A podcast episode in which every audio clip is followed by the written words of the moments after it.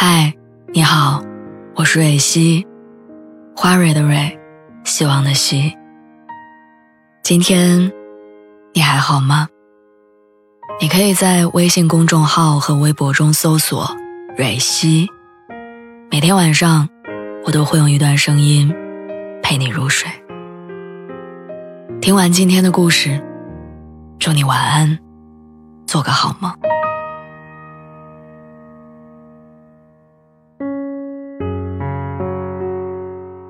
周末凌晨的时候，我又收到了闺蜜的电话，我已经记不清这是她和男朋友第几次吵架，而且每一次都是因为同样的原因。我告诉她，如果你觉得他是那个对的人，离开对方你会舍不得，那你就接受他的所有，包括缺点；但如果你接受不了，那你就赶紧分手。闺蜜第二天再一次哭着跟我打电话，说她想明白了。虽然他有缺点，但是他对我很好，我离不开他。接着，他的嘴里跟抹了蜜一样的说我是全世界最懂他的人，说我是他最好的树洞。不知道什么时候开始，我变成了身边朋友们公认的第一树洞，男男女女、形形色色的问题都会来找我商量吐槽。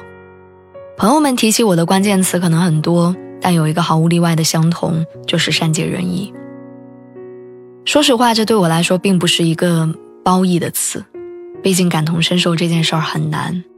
那些看上去很会安慰别人的人，不过是咬牙走过了很多难走的路。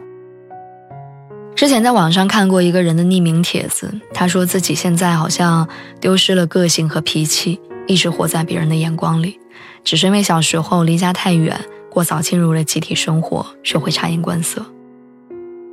看到这儿的时候，我猛然一惊，仿佛看到我自己。我十二岁的时候，家里有了二胎，因为父母忙不过来，就把我送到外地上学。那时候，外来者的排斥感真的让我度过了很难熬的一段时间。我不敢跟我妈讲，我怕她会因为我哭讨厌我，所以打电话的时候，我只是说我很好，也很听话。其实每天晚上，我都会躲在被子里哭着睡着。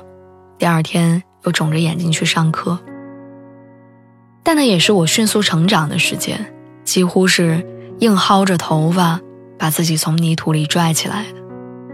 从一个骄纵任性、不知独立为何物的孩子，到学会察言观色、非常懂事的大人；从一个跟不上课程的差等生，到让所有人刮目相看的第一名；从一个有社恐倾向的性格，到努力和别人相处、跟同龄人打成一片。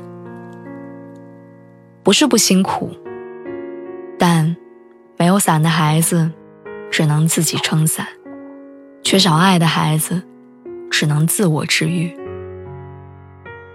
我之前有一个朋友，也是人缘很好的那种，但仅限于网络上。你平时约他见个面非常困难。照他的话来说，我有社交恐惧症，哪怕网上放的再开，一到现实生活里我就很怂。有时候去医院做个检查，要做好多天的心理建设。那么多年，他一直活在别人的眼光里，用讨好别人来讨好自己，宁愿自己心累，也要让别人觉得妥帖。他的小心翼翼让原本简单的相处变得拘谨。很多时候，大家明明知道他是善意的，但为了避免拘谨，只能刻意避免跟他接触，而他就会因为别人的疏远。而陷入自责和自我怀疑。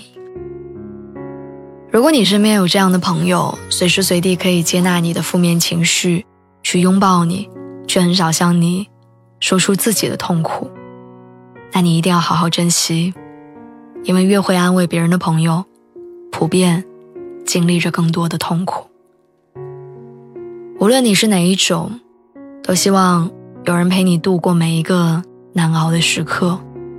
无论晴天雨天，都有人为你擦泪；那些暴雪满天里，可以相互抱团取暖。